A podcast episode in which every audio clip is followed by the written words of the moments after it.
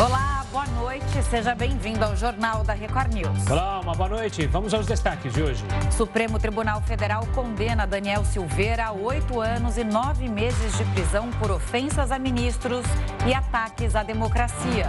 Rússia testa míssil intercontinental com capacidade nuclear. 95% dos brasileiros sentem os impactos da inflação. E ainda, a Prefeitura de São Paulo propõe carnaval de rua em julho.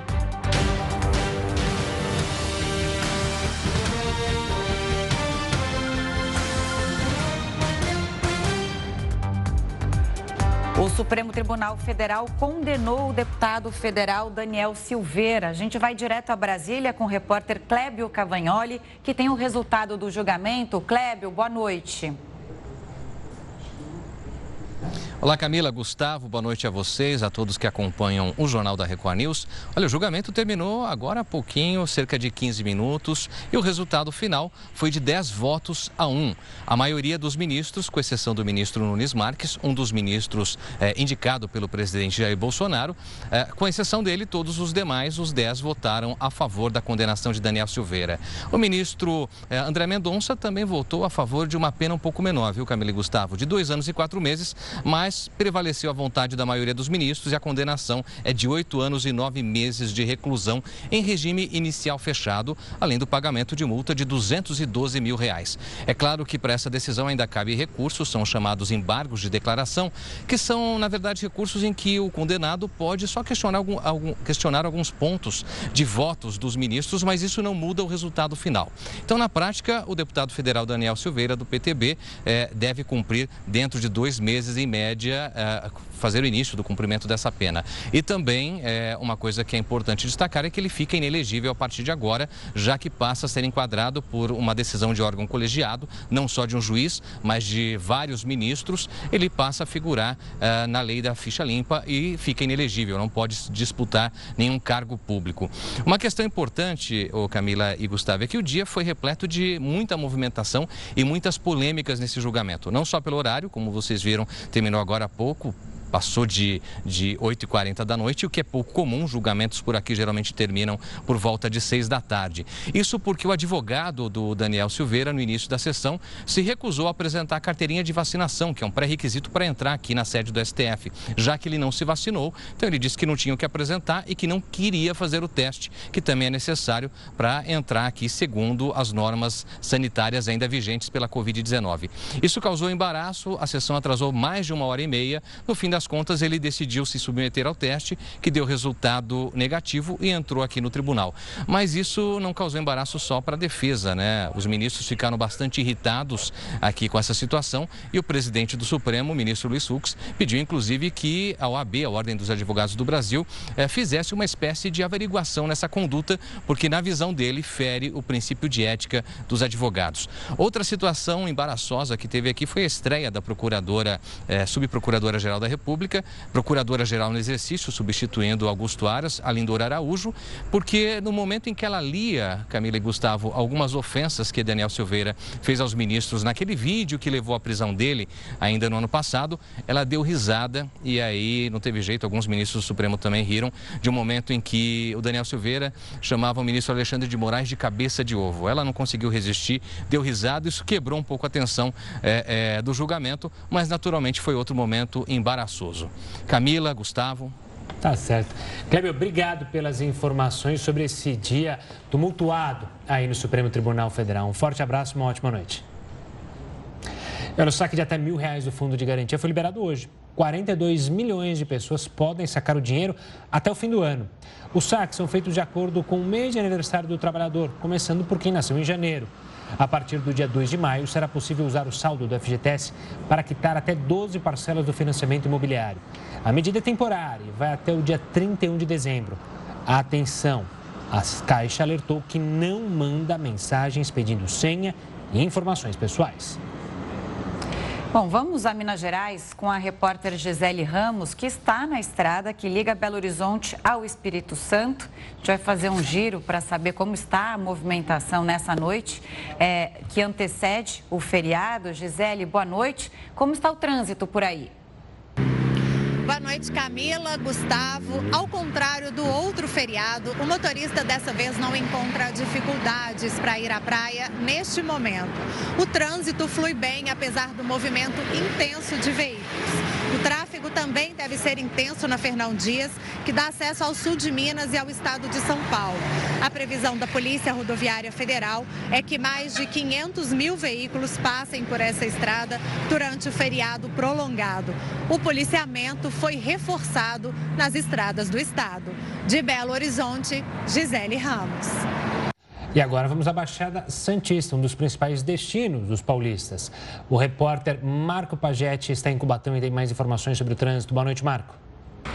Boa noite, Camila, Gustavo. Aqui no Sistema Anchieta Imigrantes são esperados até 440 mil veículos sentido litoral. O Sistema Anchieta Imigrantes que liga a capital paulista à Baixada Santista. E todos esses veículos devem descer a serra já nesse feriado prolongado. Inclusive, o fluxo de veículos já é grande na noite dessa quarta-feira.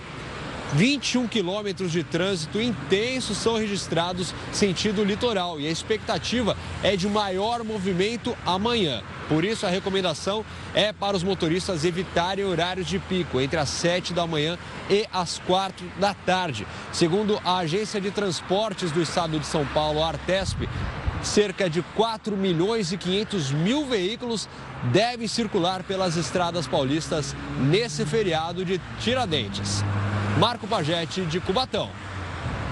A Prefeitura de São Paulo ofereceu aos blocos de carnaval a proposta para organizar o desfile nas ruas né, da capital paulista nos dias 16 e 17 de julho. O Jornal da Record News recebe agora a Aline Torres, que é secretária municipal de Cultura de São Paulo. Aline, boa noite, bem-vinda ao Jornal da Record News mais uma vez, para falar dessa proposta. Né? A proposta foi feita e agora vocês esperam uma resposta dos blocos de rua? Boa noite. Boa noite, Camila. Boa noite, Gustavo. Tudo bom?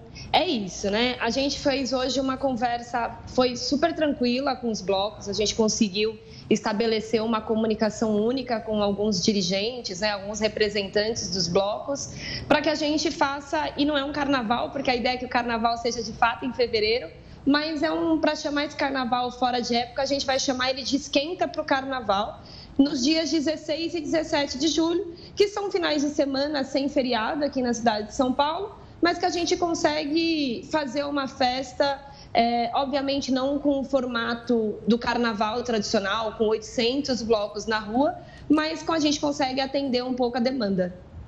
Secretário, uma boa noite da minha parte. A prefeitura fez essa proposta e já estuda se ela for assim positiva, receber de maneira positiva dos blocos, também uma parceria com a iniciativa privada, até para custear, porque a gente sabe muito bem que é caro fazer um carnaval, ou seja, você precisa de uma infraestrutura, são banheiros, são fechamento de ruas, isso precisa de dinheiro e a gente sabe que depois de uma pandemia não está sobrando dinheiro. Já há projetos para apresentar para a iniciativa privada? Então, ainda não, Gustavo. O que, que a gente vai fazer? A gente vai abrir semana que vem, aqui no site da Secretaria da Cultura, um cadastro, um, um form simples, para a gente conseguir quantificar a, o interesse de blocos para saírem nesse final de semana de julho. Então, depois que a gente tiver um número, um desenho real, a gente vai entender se vai ter a necessidade de fazer, de fato, é, um chamamento público para a gente conseguir ter o dinheiro privado, ou se a gente vai unir forças aqui da Prefeitura para fazer com uma dotação pública mesmo. Então, ainda há uma conversa. Então, semana que vem a gente já abre esse fórum, a gente vai receber isso, essa demanda dos blocos. O que ficou estabelecido também hoje, que é muito legal, é que a gente vai constituir aqui na Secretaria da Cultura um comitê é, para já começar a definir o carnaval de 2023. Então, vamos começar a construir esse carnaval de fato com quem faz o carnaval, que são os blocos então, agora eles vão estar mais próximos dentro do processo, para que no carnaval de 2023, em fevereiro, a gente tenha um carnaval gigante lindo aqui na cidade.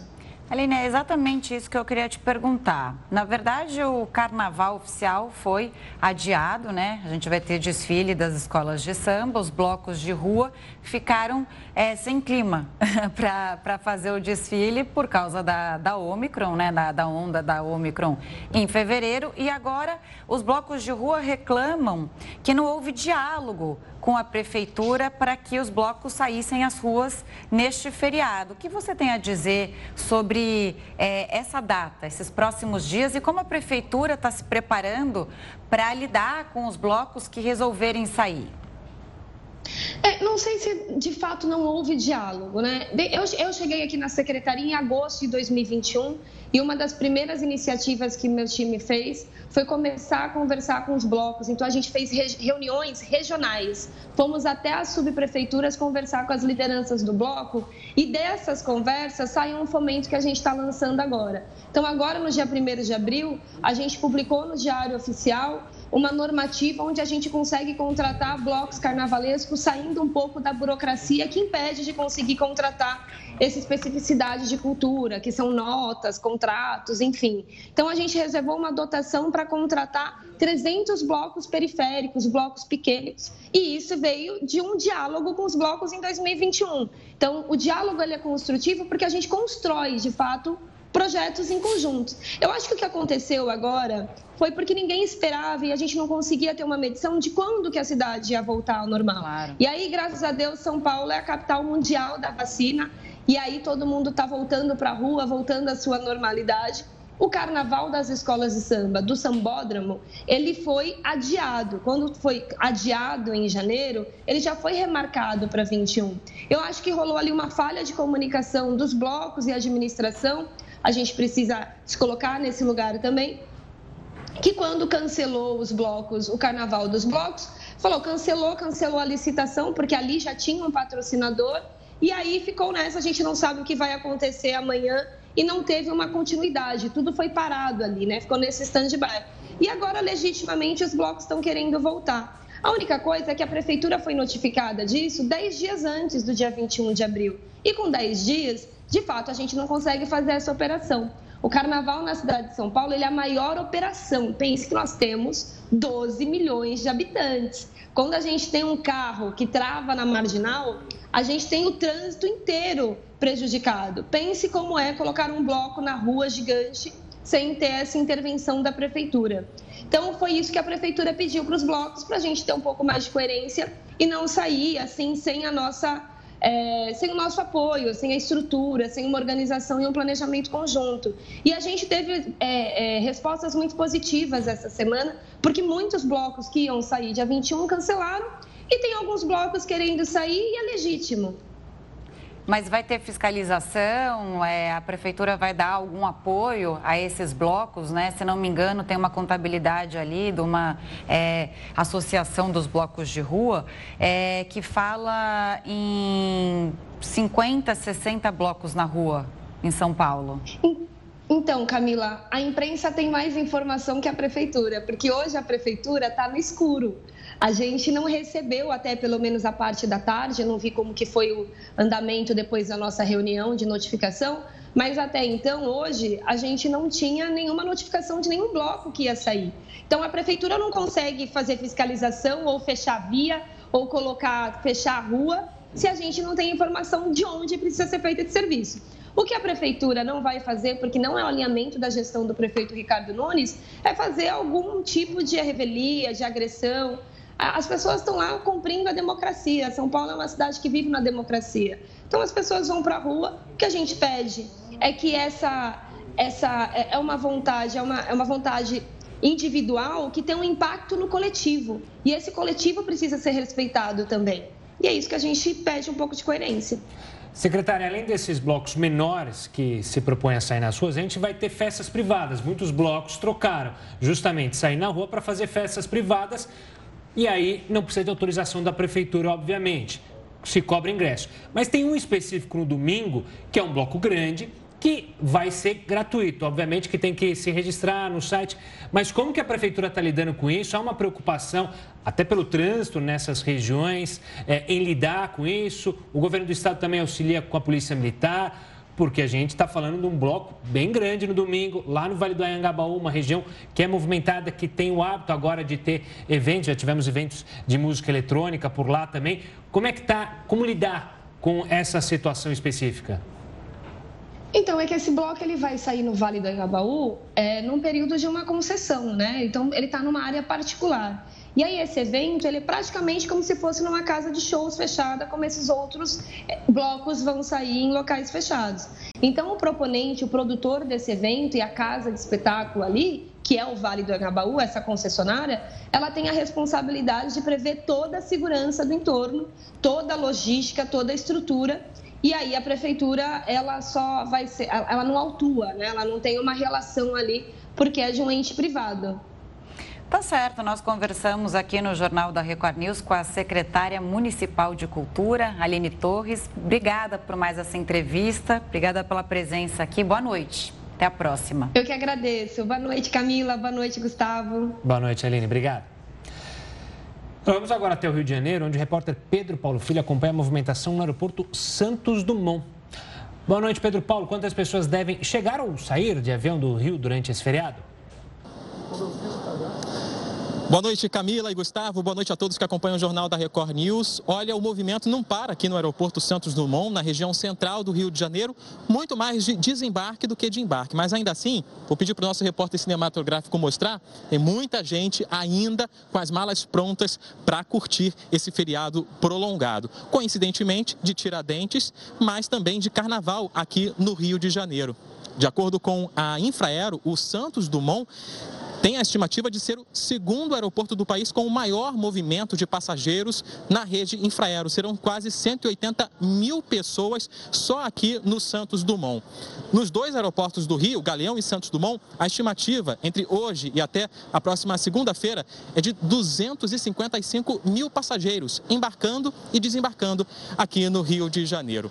Bom, serão 1.400 voos só aqui no Santos Dumont, mas isso não está restrito a viagens só aqui para o Rio de Janeiro. De acordo com a Infraero, outros aeroportos do país, 16 ao todo, só da rede Infraero, devem receber quase 600 mil pessoas nesse feriado prolongado, ou seja, até a próxima segunda-feira. Quem optou por gastar um pouco menos, procurou valores mais em conta, também procurou a rodoviária do Rio de Janeiro.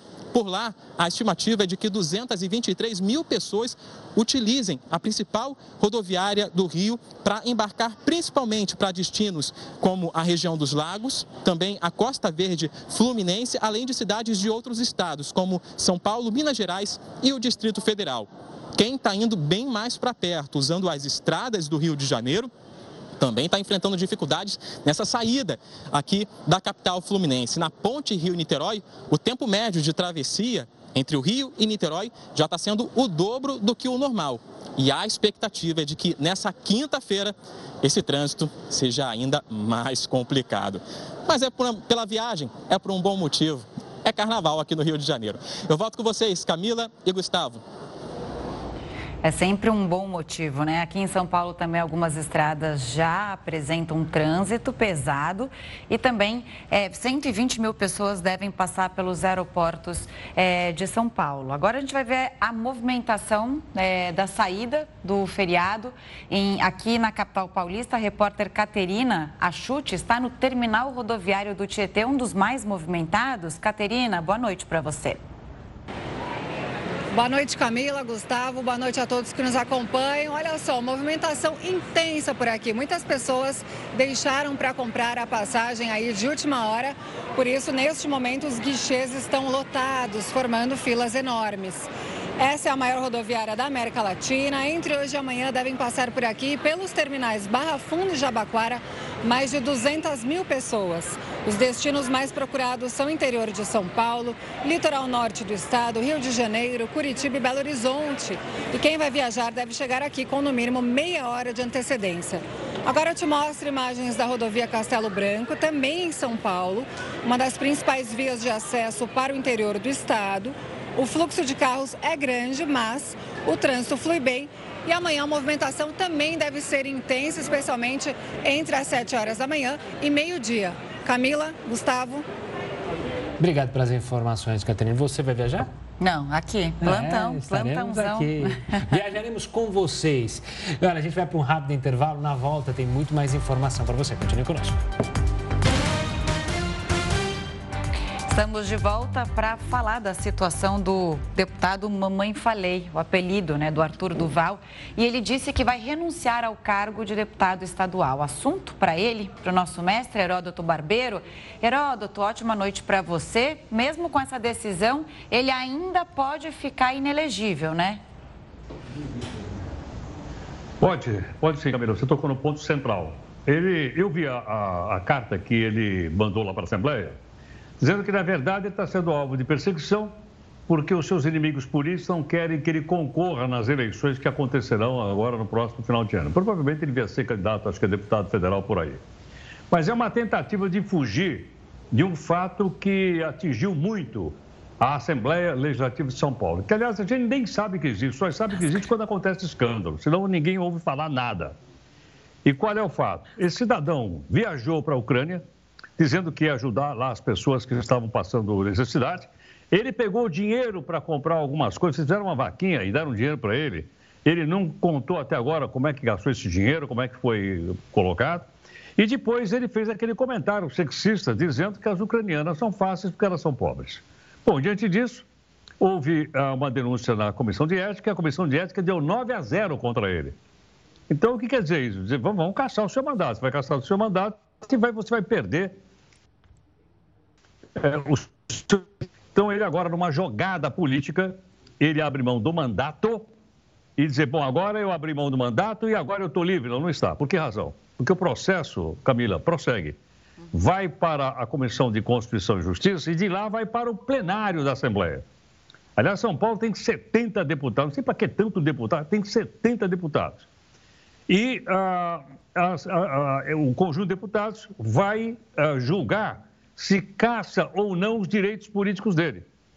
Provavelmente, provavelmente deverá caçar. E ele não poderá concorrer na eleição do final do ano, como ele espera, e aquele grupo político também que o apoia. Agora, tem um detalhe interessante que eu queria contar aqui para as pessoas que nos acompanham, Camila. Hoje à tarde, naquela cobertura que a gente faz aqui, a nossa equipe está fazendo uma belíssima cobertura sobre a guerra da, da Ucrânia. Nós tivemos a oportunidade de conversar com uma mulher ucraniana que mora perto da capital da, da Ucrânia, na, na cidade de Kiev, fala português e ela é, é guia de brasileiros e ela está ajudando, inclusive, os brasileiros lá na, na Ucrânia. Então, fala muito bem português. E eu contei para ela o caso. Aí perguntei para ela: escuta, você ouviu falar disso aí? Ela disse sim. Entre os brasileiros, eu ouvi sim. E ela ficou extremamente, vamos dizer assim, revoltada né, com o conteúdo das palavras desse cidadão, dizendo que ela não aceitava isso e que as ucranianas não são exatamente aquilo que esse cidadão é, atribuiu a elas. Portanto, foi assim uma, uma indignação de alguém que foi afetado, uma mulher ucraniana foi afetada, uma jovem mulher que participou hoje à tarde e contou esses detalhes aqui para a gente na cobertura que nós estamos fazendo em conjunto aqui com a equipe toda da Record News. O Heródoto, sabe quem me fez pensar esse caso do Mamãe Falei, também do Daniel Silveira? É que a, as palavras realmente elas têm peso, né? E dependendo do que você fala, tem consequências e eu acho que as pessoas estão dispostas a mostrar as consequências de uma é, expressão mal usada.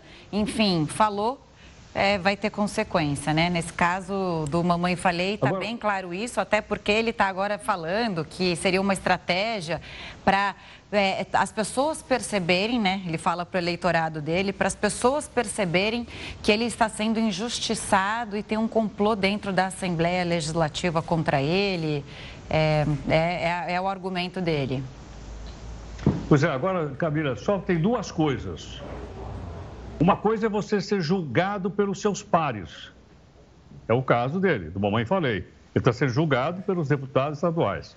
Já o deputado federal, ele foi, foi julgado, está sendo julgado pelo Supremo Tribunal Federal, que é um órgão do Poder Judiciário. Então lá tem um processo contra esse cidadão. No caso da Assembleia, não. No caso da Assembleia, é um processo interno, é um processo administrativo dentro da casa. Então é bom a gente fazer uma distinção entre uma coisa e outra, porque uma coisa é correr pelo, pelo, pelo judiciário onde você, logicamente, ou você condena ou você absolve a pessoa em cima da lei. Não é o caso da, do julgamento político. Cassação de mandato dentro da Assembleia é um processo de ordem política. Ele está sendo acusado de quebra de decoro parlamentar, né, que faz parte do regimento interno da Assembleia e não né, de outra legislação qualquer existente no país. Tá certo, Heroto. A gente volta a se falar ainda nessa edição sobre outro assunto. Até daqui a pouco. Já. A Agência Nacional de Transportes Terrestres suspendeu todas as linhas em operação da Itapemirim. A medida terá que ser cumprida até que a empresa cadastre frota compatível às linhas. A Itapemirim está em recuperação judicial desde 2016 e deve mais de 2 bilhões de reais. Em janeiro, a Agência Nacional de Aviação Civil proibiu a empresa aérea do grupo de vender passagens. Isso aconteceu depois da suspensão de todas as operações aéreas, o que deixou milhares de pessoas sem voos às, vésperas do Natal. O relatório preliminar sobre a queda do Boeing da China, Eastern Airlines, foi divulgado. O acidente provocou a morte de 132 pessoas. O documento não aponta nenhuma possível causa para a queda. A Administração de Aviação Civil da China apenas divulgou que os pilotos não responderam os controladores de voo assim que o primeiro desvio de altitude foi identificado. O relatório ainda garante que a equipe era qualificada e o avião estava com a manutenção em dia e as condições climáticas no momento da queda eram favoráveis. A China Eastern Airlines retomou a operação do Boeing 737-800 no último domingo. Como precaução, os aviões ficaram em solo por quase um mês as caixas pretas da aeronave, resgatadas dias após o acidente, estariam muito danificadas, o que, segundo a agência de aviação, dificultaria as investigações sobre a causa da queda. Os conteúdos dos gravadores de dado de voo e voz foram enviados aos Estados Unidos para análise, mas essas informações não foram divulgadas no relatório preliminar. O avião levava 132 pessoas e caiu no dia 21 de março no sul da China. Todos os passageiros e tripulantes morreram a aeronave despencou quase 8 mil metros em menos de 4 minutos. A queda provocou uma cratera de 3 metros de profundidade. E a Rússia testou um míssil intercontinental com capacidade nuclear. A gente volta em instantes para falar sobre isso e outros assuntos. A Rússia anunciou nesta quarta-feira o teste de um novo míssil intercontinental com capacidade nuclear. A reunião entre o presidente Vladimir Putin e as Forças Armadas russas sobre o lançamento foi transmitida na televisão. O experimento foi realizado no noroeste do país. Áreas no extremo leste da Rússia foram atingidas pelo projétil. Ele é considerado o mais poderoso armamento do tipo do mundo. Segundo Putin, o teste fará com que os governos que tentam ameaçar Moscou pensem duas vezes. A demonstração nuclear acontece em meio à ofensiva russa no leste da Ucrânia. Nessa quarta-feira, centenas de ataques foram registrados na região. Soldados ucranianos continuam em Mariupol, mesmo depois do prazo estabelecido para que a cidade fosse entregue. Eles seguem escondidos na siderúrgica Azovstal principal ponto de resistência ucraniana da cidade. As nações em guerra haviam negociado um corredor humanitário em Mariupol, mas a vice-primeira-ministra ucraniana informou que a zona de fuga não funcionou como planejado. Durante visita a Kiev, o presidente do Conselho Europeu destacou o apoio do bloco ao país. Ele criticou a violência cometida em Borodianka e Bucha e ressaltou que a história não esquecerá dos crimes de guerra cometidos nessas áreas. Ainda hoje, a Rússia alegou ter enviado à Ucrânia uma nova proposta de acordo para colocar um fim à guerra. Porém, o presidente Volodymyr Zelensky negou que tenha recebido o documento. Ele acusou o Kremlin de não levar o tema a sério. Ainda assim, o líder ucraniano afirmou que está disposto a conversar com Putin. O número de pessoas que fugiram do país em guerra já superou 5 milhões, de acordo com as Nações Unidas. O deslocamento é considerado a pior crise de refugiados na Europa desde a Segunda Guerra Mundial. E para analisar mais esse dia de conflito, a gente conversa agora com Vinícius Vieira. Ele é professor de Relações Internacionais na Fundação Getúlio Vargas. Boa noite, professor. Uma honra tê-lo aqui. Eu queria começar justamente por esse teste de um míssil, justamente em meio ao conflito. Qual é a leitura que o senhor faz dessa, desse ato de Vladimir Putin para os demais países e ainda falar que, olha, ninguém tem um míssil como nós? Bem, em primeiro lugar, muito obrigado pelo convite, boa noite a todos, é um prazer estar com vocês. De fato, Putin, ele quer amedrontar, ele quer impor respeito, usando aqui uma linguagem simples. Só que ele faz isso por meios tradicionais, né? Os meios bélicos, né? Meios que nós achávamos que estavam aí fora de moda entre as grandes potências, pelo menos quando é, envolvem né, conflitos ainda que indiretos.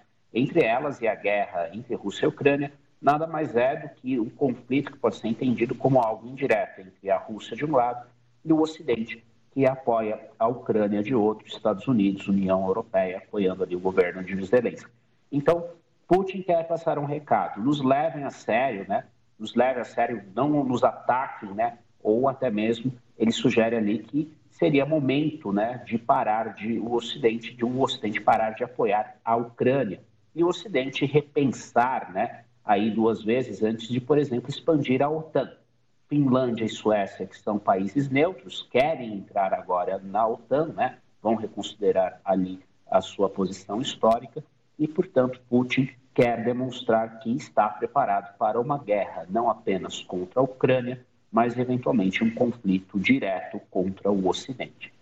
Professor, queria falar da situação em Mariupol, né? aquela cidade portuária, atacada há mais de 50 dias, ainda resiste e, assim, adia os planos de Vladimir Putin de anunciar o que seria a primeira grande vitória nessa guerra, que seria a tomada de poder ali naquela cidade. Ele ainda não conseguiu isso. Não, por conta aí de, do que tudo indica pelas melhores informações disponíveis, sempre lembrando que é importante tomar cuidado com as informações que nós recebemos numa guerra, mas se a Rússia de fato não declarou vitória em Mariupol, é porque há ali bravura por parte dos soldados ucranianos que se recusam a render. E o próprio presidente Zelensky a se render.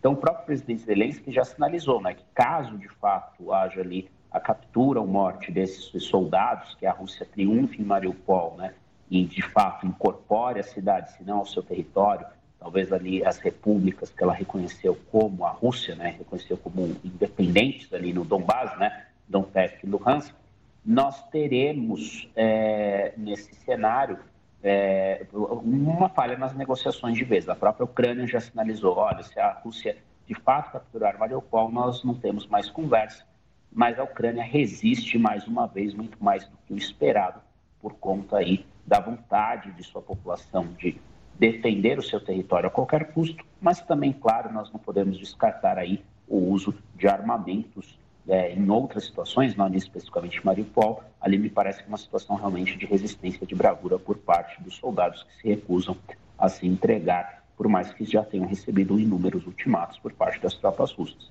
Mas também, no âmbito geral da guerra, não podemos descartar a força militar bélica que vem sendo recebida pela Ucrânia por parte do Ocidente.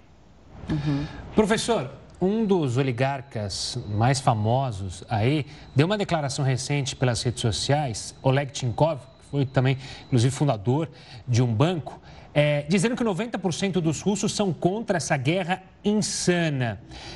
Como o senhor avalia esse posicionamento de um oligarca importante é, da Rússia, sendo totalmente contrário aos interesses de Vladimir Putin? Me parece que ele é uma exceção, porque não temos aí por hora, pelo menos do ponto de vista mais aberto, né, os oligarcas sendo vocais, né, são poucos os que se manifestam, né, essa é uma exceção. E se nós vermos pesquisas né, de opinião, pesquisas que estão aí, circulam nos meios acadêmicos ocidentais, que são vistas como as mais confiáveis, nós temos, infelizmente, russos que apoiam esse tipo de ação bélica. Né?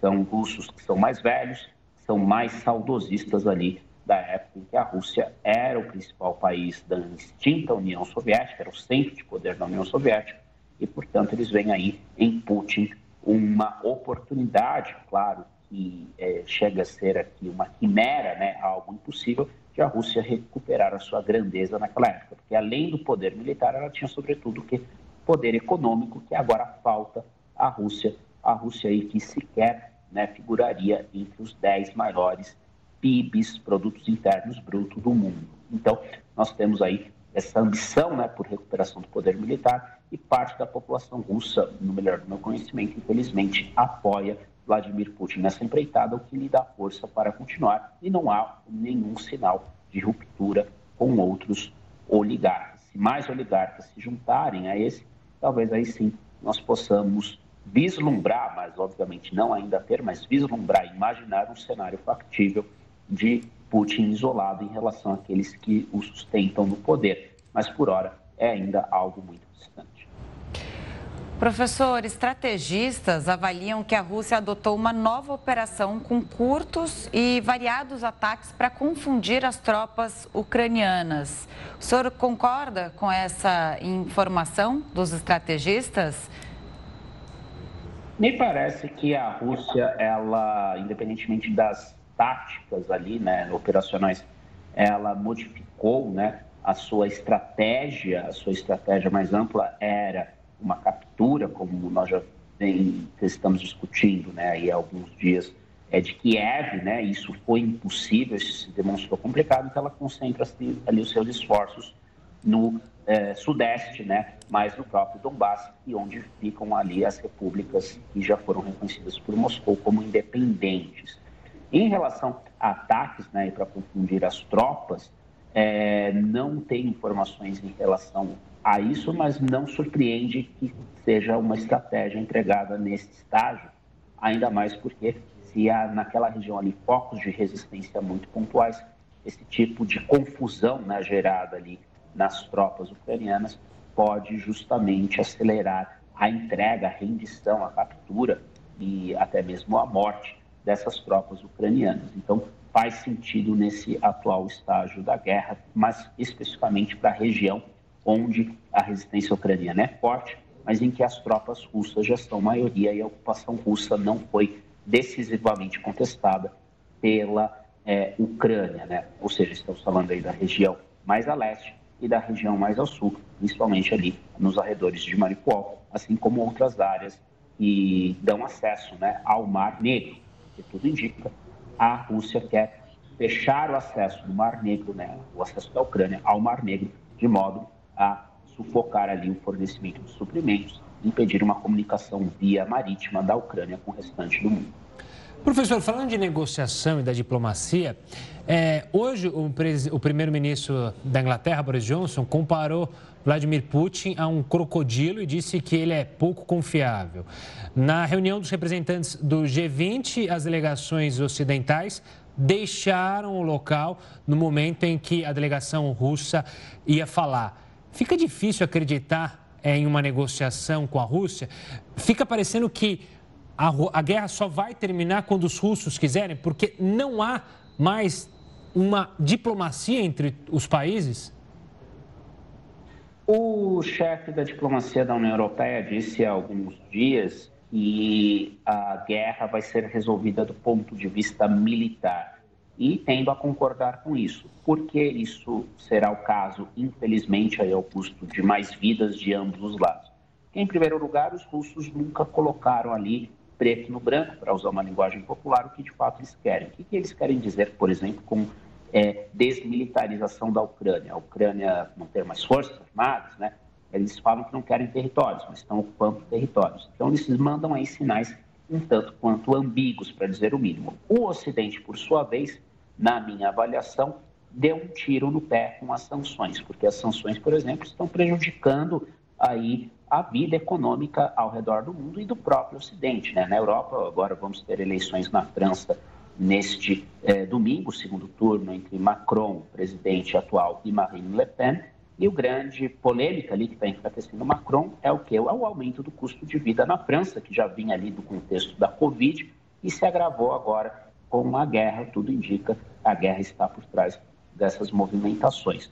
Então, as sanções não deram certo. O que está derrotando, não vou dizer derrotando, seria um exagero, deixe-me me corrigir aqui, mas o que está impedindo a Rússia de avançar de modo mais rápido, que ajuda os ucranianos a resistir, não são as sanções, mas é justamente ali a batalha, é o corpo a corpo, é a conquista e reconquista de novos territórios ali dentro da própria Ucrânia.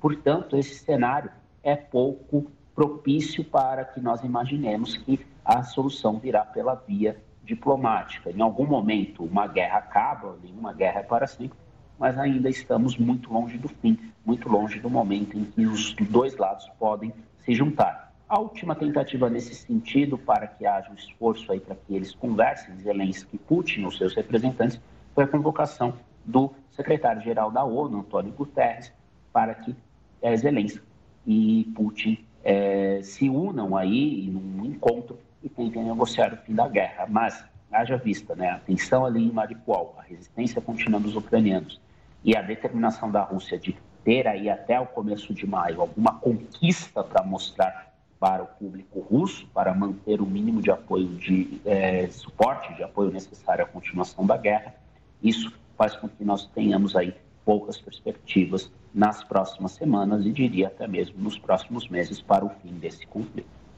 Tá certo, professor. Obrigada pelas análises, análises aqui no Jornal da Record News. Ótima noite, até uma próxima. Muito obrigado, boa noite a todos, até mais, um abraço. Boa noite, professor. 100% da população do estado de São Paulo tomou pelo menos a primeira dose da vacina contra a Covid-19. Vamos conversar agora com o repórter Tiago Gardinali. Oi, Tiago, boa noite.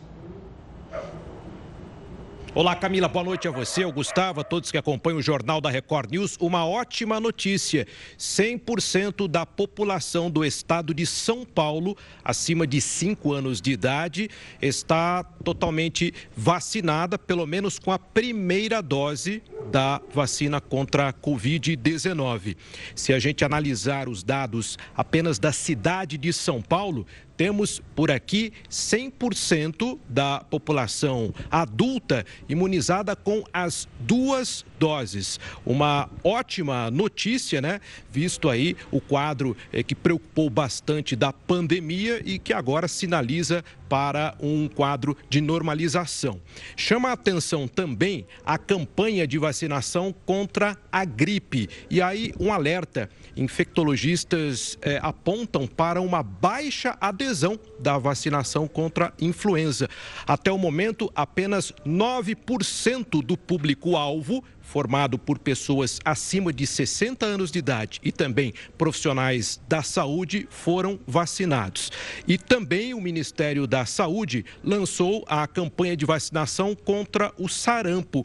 Um dado que chama a atenção, Camila e Gustavo, foi o surgimento de novos casos de sarampo na capital paulista e Baixada Santista e outros casos que estão sendo analisados. Portanto, é, a gente aproveita aqui né, para reforçar o apelo para que as pessoas eh, continuem se vacinando, né, que busquem as doses de reforço e também a quarta dose, a vacinação contra influenza e também a vacina contra o sarampo.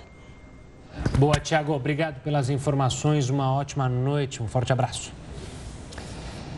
E a Justiça Britânica autorizou a extradição de Julian Assange para os Estados Unidos. O Jornal da Record News volta já com esse e outros assuntos.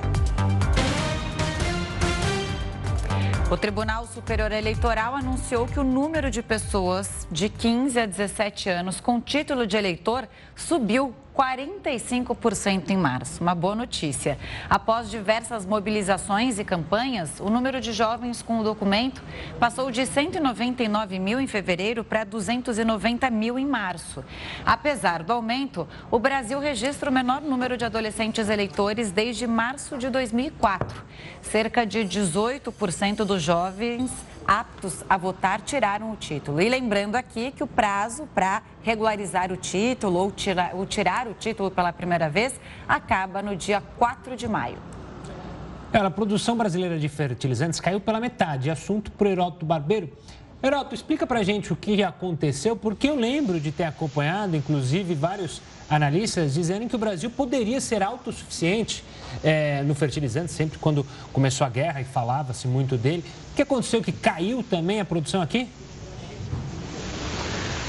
Pois é, você tem uma ideia, Gustavo, é o seguinte: é, tem um filme chamado Os Russos Estão Chegando.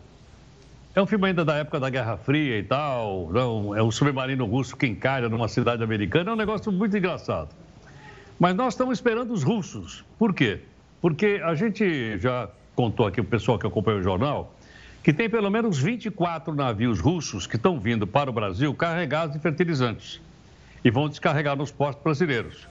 E até a gente já sabe o seguinte: a nossa próxima safra, que começa agora, lá para setembro, outubro, não tem problema. Vai ter fertilizante, não só o que está estocado, mas porque está chegando também da Rússia e do seu fiel aliado, que é a Bielorrússia. Vai ter problema? Não, não vai ter problema. Por enquanto, não. Então, a guerra, que é, sem dúvida alguma, ameaça também aos fertilizantes, por enquanto, ela não vai chegar até o agronegócio brasileiro. E por falar em agronegócio, só uma coisa para a gente anotar aqui: é, 30% do produto interno bruto brasileiro, olha interessante, 30% é, é, é, é proveniente do agronegócio. 30%. Então, olha a importância que isso tem. Agora, veja bem, houve um tempo atrás, aproximadamente aí, uns 20 anos, que nós produzíamos bastante fertilizante e só importávamos 46%. Então a gente produzia mais da metade do fertilizante que a gente usava sem problema nenhum. Hoje a situação se inverteu completamente. Hoje nós estamos importando 85%. Só 15% é produzido no Brasil, muito pouco. Importamos 80%, estamos completamente dependentes de, de, das importações que podem vir de qualquer lugar até onde tiver guerra. Agora, aquela pergunta, Gustavo, que você fez, o que é que aconteceu? Tem duas coisinhas para a gente explicar aqui para o pessoal. Primeiro, todo mundo já ouviu falar em CONFAS. O CONFAS é aquela reunião dos secretários de Fazenda estaduais. Pois é, numa reunião desse CONFAS, eles fizeram o seguinte: eles deram zero de imposto para o fertilizante importado. Zero. Pode importar, não vai pagar nada. E o fertilizante produzido no Brasil foi taxado com 8,4%. Uai, quer dizer que o fertilizante aqui, produzido aqui, paga imposto? Paga. O que vem de fora não paga? Não, não paga, foi isso que estabeleceu. Então, o que é que os agricultores e as cooperativas e as empresas fizeram? É mais barato importar, porque não paga imposto, do que produzir no nosso país. Esse é o primeiro ponto. Segundo ponto, é aquele grande escândalo que atacou a Petrobras. Aquela roubalheira imensa na Petrobras. E atingiu também algumas plantas, algumas fábricas de fertilizantes pertencentes à Petrobras. Uma confusão muito grande, uma roubalheira muito grande, e a Operação Lava Jato começou a levantar cada vez mais corrupção também na área de fertilizante, fez com que então ou algumas fábricas, eram quatro ou cinco, poderosas, uma foi fechada, a outra foi vendida e outra não está produzindo nada esperando aparecer um comprador. Então, esses dois motivos, imposto e a roubalheira do, do, do petrolão, foram responsáveis por essa queda violenta da produção dos fertilizantes do Brasil. E vou repetir, nós estamos pendurados em importar 85% dos fertilizantes para o nosso país. Pois é, foi a tempestade perfeita, né? Uniu dois, duas questões aí que você mencionou que fizeram que, que essa produção fosse lá para baixo. Enfim, Heródoto, obrigado. Amanhã é feriado, mas te espero aqui, tá bom? Eu e a Camila te esperamos. Ah, eu já, eu já tô até ensaiando aquela musiquinha do Tiradentes. ah, é? Qual? Canta pra gente, dá uma palhinha. Aquela, aquela lá. Joaquim José da Silva Xavier morreu a 21 de abril pela independência do Brasil. Amanhã eu vou cantar por inteiro. Boa! Adorei. Aguardamos a sua participação. Pode chamar o Faísca também para fazer segunda voz. Um forte abraço e até amanhã, Heródoto. Até amanhã. Até amanhã. E Xangai, na China, registrou mais sete mortes por Covid-19 nesta quarta-feira. A cidade, o epicentro da doença no país, segue a política de Covid-0 com restrições rigorosas para moradores. Apesar das mortes e dos quase 19 mil novos casos de coronavírus, Xangai anunciou uma flexibilização das restrições. O relaxamento será em etapas. E na primeira, mais de 4 milhões de habitantes serão autorizados a abandonar o confinamento. A Justiça do Reino Unido autorizou a extradição de Julian Assange para os Estados Unidos. A emissão da ordem formal saiu nesta quarta-feira. A defesa do fundador do site Wikileaks tenta recorrer da decisão. Julian Assange deve ser julgado nos Estados Unidos por espionagem. Ele publicou documentos secretos cerca de 10 anos atrás. A justiça americana tenta julgar o australiano pela divulgação de mais de 700 mil documentos. Os arquivos revelavam informações secretas sobre atividades diplomáticas e militares e denunciavam possíveis crimes de guerra dos Estados Unidos nos conflitos no Iraque e Afeganistão. Assange pode ser condenado a pena máxima de 175 anos de prisão. Organizações de defesa dos direitos humanos criticam o julgamento e afirmam que as investigações contra Assange são um ataque à liberdade de expressão. O governo americano alegou que o australiano é um hacker e roubou as informações, colocando em risco a vida de informantes e fontes confidenciais dos Estados Unidos. Os advogados de Assange têm quatro semanas para evitar a extradição. Enquanto o Brasil tenta brecar a inflação, tem outros países e um país justamente que quer o contrário. O Jornal da Record News te conta que lugar é esse em apenas 30 segundos. Fique com a gente. Estamos de volta para falar de economia. O dólar fechou o dia em queda de 1%. Esse é o segundo menor valor em dois anos. A moeda norte-americana está cotada a R$ 4,61 e, com o resultado, passou a acumular uma queda de 2,94% no mês.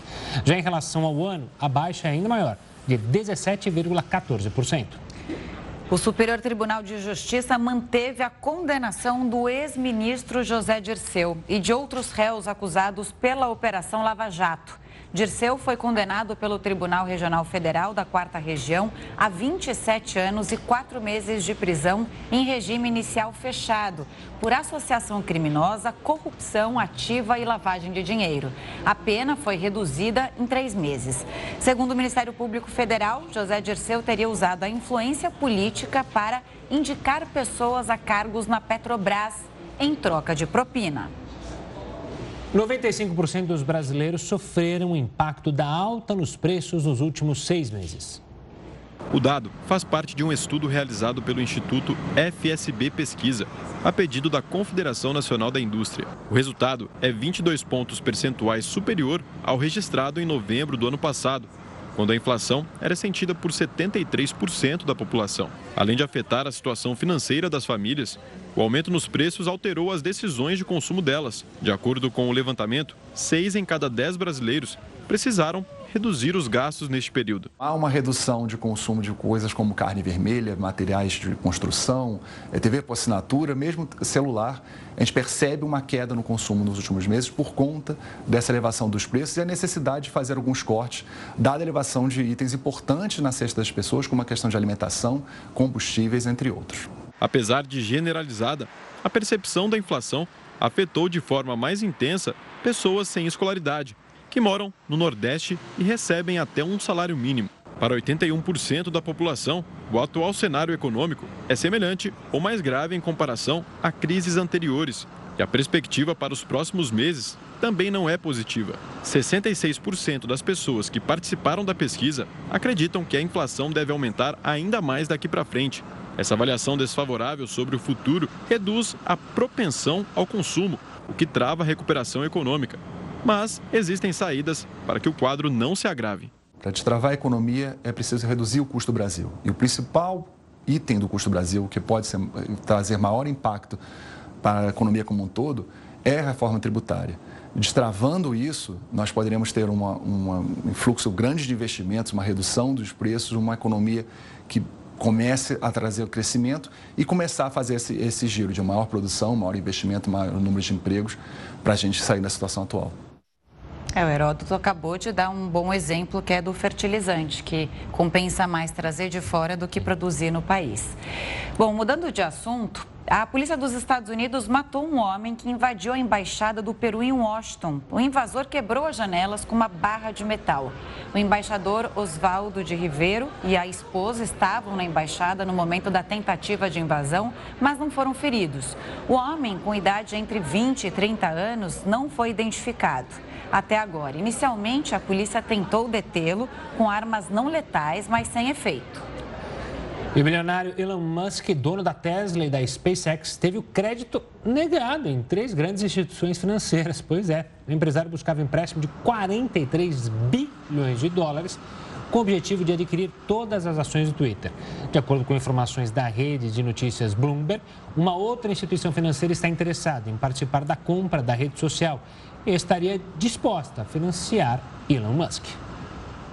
Enquanto o Brasil e outros países do mundo sofrem com o aumento dos preços e tentam, claro, brecar a inflação, um país tenta a todo custo fazer o contrário. O Japão tenta aumentar os preços dos produtos e serviços para estimular a economia do país. As principais economias do mundo enfrentam altos reajustes nos preços. Os consumidores americanos viram a inflação crescer 7,9%. Na União Europeia, 6,2%. E aqui no Brasil, a variação foi de 11,3%. Mas o Japão tenta há anos aumentar a inflação do iene, moeda do país. Mas qual o motivo dos japoneses nadarem contra a maré? Antes, é preciso entender o papel da inflação na economia de um país. Quando você tem inflação muito baixa, na verdade deflação, a dívida das pessoas ela fica cada vez maior com o que elas têm capacidade de ganhar. Então você gera um problema de endividamento da sociedade que já gerou grandes depressões no mundo. A crise de 29 nos Estados Unidos foi isso. E é por isso que o Banco Central japonês implementa medidas para elevar a taxa. Nem mesmo a tendência mundial de alta causada pela pandemia e pela guerra na Ucrânia, conseguiu elevar os valores no Japão. A inflação no país subiu 0,9% em fevereiro, muito longe dos 2% pretendidos pelo governo. O Japão sofreu anos com a deflação e a inflação baixa. O resultado disso foi um público consumidor com dificuldades em se adaptar a preços mais altos. A deflação fez com que as empresas raramente alterassem os preços, mas a falta de reajustes também não mexe nos níveis salariais dos japoneses. Outro fator que contribui para o baixo crescimento econômico é o envelhecimento da população. Os japoneses tendem a economizar para a velhice e reduzem ainda mais o consumo no país. Jornal da Record News fica por aqui. Obrigada pela companhia. Uma ótima noite. Fique agora com o News das 10 e com a Renata Caetano. Tchau, tchau.